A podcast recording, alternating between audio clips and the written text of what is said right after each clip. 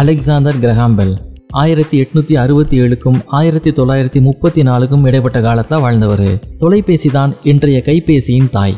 அந்த தொலைபேசியை கண்டுபிடித்து உலகின் தகவல் தொழில்நுட்ப பாதி புரட்சிக்கு வித்திட்டவர் தான் அலெக்சாந்தர் கிரஹாம்பெல் கிரஹாம்பெல்லின் தாயும் சகோதரியும் காது கேளாத மாற்றுத்திறனாளிகள். அவர்களுக்கு காது கேட்கும்படியான கருவி எதையாவது தயாரிக்க முடியுமா என்று ஆராய்ந்த போதுதான் கிரஹாம்பில் தொலைபேசியை கண்டுபிடித்தார் என்று வரலாறு சொல்கின்றது. Edwin Charles Bell Melvin James Bell இருவரும் அவருடைய சகோதரர்கள். இருவருமே இரத்த சுகை கண்டு இறந்தனர். அவரது தந்தை அலெக்சாந்தர் மெல்வைல் பெல் ஒரு மொழியில் ஒளி அறிஞராக இருந்தார். இளம் பிரயாத்தில் வீட்டருகே இருந்த மாவு மில்லில் பழுதான சுவிட்ச் பாக்ஸை முற்றிலும் தானியங்கியாக வடிவமைத்து அசத்தினார் கிரஹாம்பெல் அதற்காக அந்த மில் உரிமையாளர் தனது மில்லிலேயே ஒரு ஓரமாக பற்றை ஒன்றை வைத்து கண்டுபிடிப்புகளில் ஈடுபட கிரஹாம்பெல்லுக்கு அனுமதி அளித்தார். அப்போது அவருக்கு பத்தே வயதுதான். தொலைபேசியை கண்டுபிடித்த அலெக்சாண்டர் கிரஹாம்பில் ஸ்காட்லாந்தில் உள்ள எடின்பரோவில் ஆயிரத்தி எட்நூத்தி நாற்பத்தி ஏழாம் ஆண்டில் பிறந்தார். இவர் சில ஆண்டுகளுக்கு மட்டுமே முறையான பள்ளி கல்வி கற்ற போதிலும் இவருடைய குடும்பத்தினர் இவருக்கு சிறந்த கல்வி கற்பித்தனர். இவர் தாமாகவும் உயர்ந்த கல்வி கற்றுக்கொண்டார். இவருடைய தந்தை குரல் உறுப்பு பயிற்சியிலும் பேச்சு திருத்த முறையிலும் காது கேளாதவர்களுக்கு கல்வி கற்பிப்பதிலும் ஒரு வல்லுநராக திகழ்ந்தார். எனவே குரல் ஒலிகளை மீண்டும் உருவாக்கி காட்டுவதில் இவருக்கு இயல்பாகவே ஆர்வம் எழுந்தது. அமெரிக்காவில் உள்ள மாசசூசெட்ஸ் மாநிலத்தில் இருக்கும் பாஸ்டன் நகரில் ஆயிரத்தி எட்நூத்தி எழுபத்தி ஒன்றாம் ஆண்டில் பெல் குடியேறினார். அங்குதான் ஆயிரத்தி எட்நூத்தி எழுபத்தி ஐந்தாம் ஆண்டில் தொலைபேசியை கண்டுபிடிப்பதற்கு வழிவகுத்த கண்டுபிடிப்புகளை அவர் செய்தார். இவர் தமது கண்டுபிடிப்புக்காக ஆயிரத்தி எட்நூத்தி எழுபத்தி ஆறாம் ஆண்டு பிப்ரவரி மாதத்தில் புத்தாக்க உரிமைக்காக விண்ணப்பித்தார். சில வாரங்களுக்கு பிறகு இந்த உரிமை இவருக்கு வழங்கப்பட்டது. பெல் தமது விண்ணப்பத்தை அளித்த அதே நாளன்று ஆனால் சில மணி நேரம் பிந்தி எலிசா கிரே என்பவர் அதே போன்ற சாதனத்திற்காக புத்தாக்க உரிமை கோரி ஒரு விண்ணப்பத்தை அளித்தார் என்பது குறிப்பிடத்தக்கது. பெல்லுக்கு புத்தாக்க உரிமை வழங்கப்பட்ட பின்பு மிக விரைவிலேயே அவர் பிலடெல்பியாவில் நடைபெற்ற நூற்றாண்டு விழா கண்காட்சியில் தொலைபேசியை காட்சிக்கு வைத்தார்.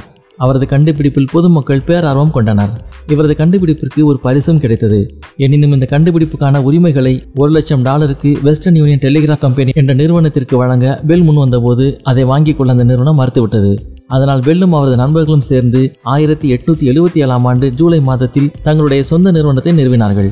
இந்த நிறுவனம் தான் இன்றைய அமெரிக்க டெலிஃபோன் மற்றும் டெலிகிராஃப் கம்பெனியின் மூதாதையாகும். இவருடைய தொலைபேசிக்கு உடனடியாக பெருமளவில் வாணிக முறையில் வெற்றி கிட்டியது. இவர் நிறுவிய நிறுவனம் என்று உலகிலேயே மிகப்பெரிய தனியார் வாணிக நிறுவனமாக திகழ்கிறது. பெல்லும் அவரது மனைவியும் ஆயிரத்தி எட்நூத்தி எழுபத்தி ஒன்பதாம் ஆண்டு மார்ச் மாதத்தில் இந்த தொலைபேசி நிறுவனத்தின் சுமார் பதினைந்து விழுக்காடு பங்குகளை சொந்தமாக கொண்டிருந்தனர். ஆனால் தங்களது நிறுவனம் எத்தனை பேரளவு ஆதாயம் ஈட்டியது என்பதை அவர்கள் அப்போது அறிந்திருக்கவில்லை. சில மாதங்களிலேயே அவர்கள் இந்த நிறுவனத்தின் பெரும்பாலான பங்குகளை சராசரி ஒரு பங்கு இருநூத்தி ஐம்பது டாலர் என்ற விலையில் விட்டுவிட்டனர் நவம்பர் மாதத்திற்குள் இந்த நிறுவனத்தின் பங்குகள் ஒரு பங்குக்கு ஆயிரம் டாலர் என்ற விலைக்கு உயர்ந்தது. இதற்கு எட்டு மாதங்களுக்கு முன்பு இந்த நிறுவனத்தின் பங்கு ஒன்று அறுபத்தைந்து டாலர் என்ற விலையில் விற்பனை ஆகி கொண்டிருந்த போது அந்த பங்கின் விலை அதற்கு மேல் ஏறாது என கருதிய பெல்லின் மனைவி அந்த பங்குகளை உடனடியாக விற்றுவிடும்படி கணவரை வலியுறுத்தினார். அவர்கள் ஆயிரத்தி எட்நூத்தி எண்பத்தி ஒன்னாம் ஆண்டில் தங்களிடம் இருந்த பங்குகளில் மூன்றில் ஒரு பகுதியை விவேகமின்றி மீண்டும் விற்றுவிட்டனர். எனினும் ஆயிரத்தி எட்நூத்தி எண்பத்தி மூணாம் ஆண்டில் அவர்கள் சுமார் பத்து லட்சம் டாலர் செல்வ மதிப்புடையவர்களாக இருந்தார்கள். தொலைபேசியை கண்டுபிடித்ததன் காரணமாக பெல் ஒரு பணக்காரராக ஆன போதிலும் அவர் தமது ஆராய்ச்சிகளை கைவிட்டு விடவில்லை. வேறு பல பயனுள்ள சாதனங்களையும் அவர் கண்டுபிடித்தார். அவர் பல துறைகளில் ஈடுபட்டு கொண்டிருந்தார். ஆயினும் காது கேளாதவர்களுக்கு உதவி புரிவதில் தான் அவர் முக்கியமாக ஆர்வம் காட்டினார். இவருடைய மனைவி கூட ஒரு மாற்றுத்திறனாளி பெண்தான் அவருக்கு பெல் தான் கல்வி கற்பித்தார். அவர்களுக்கு இரு புதல்வர்களும் இரு புதல்விகளும் பிறந்தனர். ஆனால் இரு புதல்வர்களும் குழந்தை பருவத்திலேயே இறந்துவிட்டனர். ஆயிரத்தி எட்நூத்தி எண்பத்தி ரெண்டாம் ஆண்டில் பெல் அமெரிக்க குடிமகன் ஆனார். ஆயிரத்தி தொள்ளாயிரத்தி இருபத்தி ரெண்டாம் ஆண்டில் அவர் காலமானார். தொலைபேசிக்கு நாம் அளிக்கும் முக்கியத்துவத்தை பொறுத்துதான் பெல்லின் செல்வாக்கு பற்றிய எந்த ஒரு மதிப்பீடும் அமையும். தொலைபேசியை போன்று வேறெந்த கண்டுபிடிப்பும் மிக பரந்த அளவில் பயன்பட்டதில்லை. வேறு எந்த சாதனமும் தொலைபேசியை போல் நமது அன்றாட வாழ்வில் பெருத்த பாதிப்பை ஏற்படுத்தியதில்லை. எனவே பெல்லின் செல்வாக்கு மிகப்பெரியது தொலைபேசியை விட வானொலி பல திற பயன்பாட்டுடையதாக விளங்குவதால் வானொலியை கண்டுபிடித்த மார்க்கோனிக்கினியாக நாம் பெல்லுக்கு மதிப்பளிக்க வேண்டும். தொலைபேசி வாயிலாக நடத்தப்படும் ஓர் உரையாடலை கொள்கை அளவில் வானொலி வாயிலாகவும் நடத்தலாம். ஆனால் வானில் பறக்கும் விமானத்துடன் தகவல் தொடர்பு கொள்ளுதல் போன்ற பல நேர்வுகளில் வானொலி பயன்படுகின்ற அளவுக்கு தொலைபேசி பயன்படாது. இந்த ஒரு காரணத்தால் மட்டுமே மார்க்கோனியை விட மிக தாழ்வான இடத்தை பெல்லுக்கு அளிக்கலாம். ஆனால் வேறு இரு அம்சங்களையும் இங்கு கவனத்தில் கொள்ள வேண்டும்.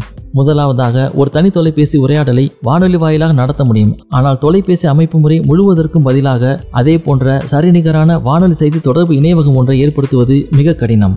இரண்டாவதாக தொலைபேசி ஒலி வாங்கி ரிசீவர் கருவிக்காக பெல் வகுத்தமைத்த அடிப்படை ஒலி உருவாக்க முறையை பின்னர் வானொலி ஒலி வாங்கி இசைத்தட்டு இயக்க கருவி போன்ற பல்வேறு சாதனங்களை கண்டுபிடித்தவர்கள் பொருத்தமாக மாற்றியமைத்து பயன்படுத்திக் கொண்டார்கள்.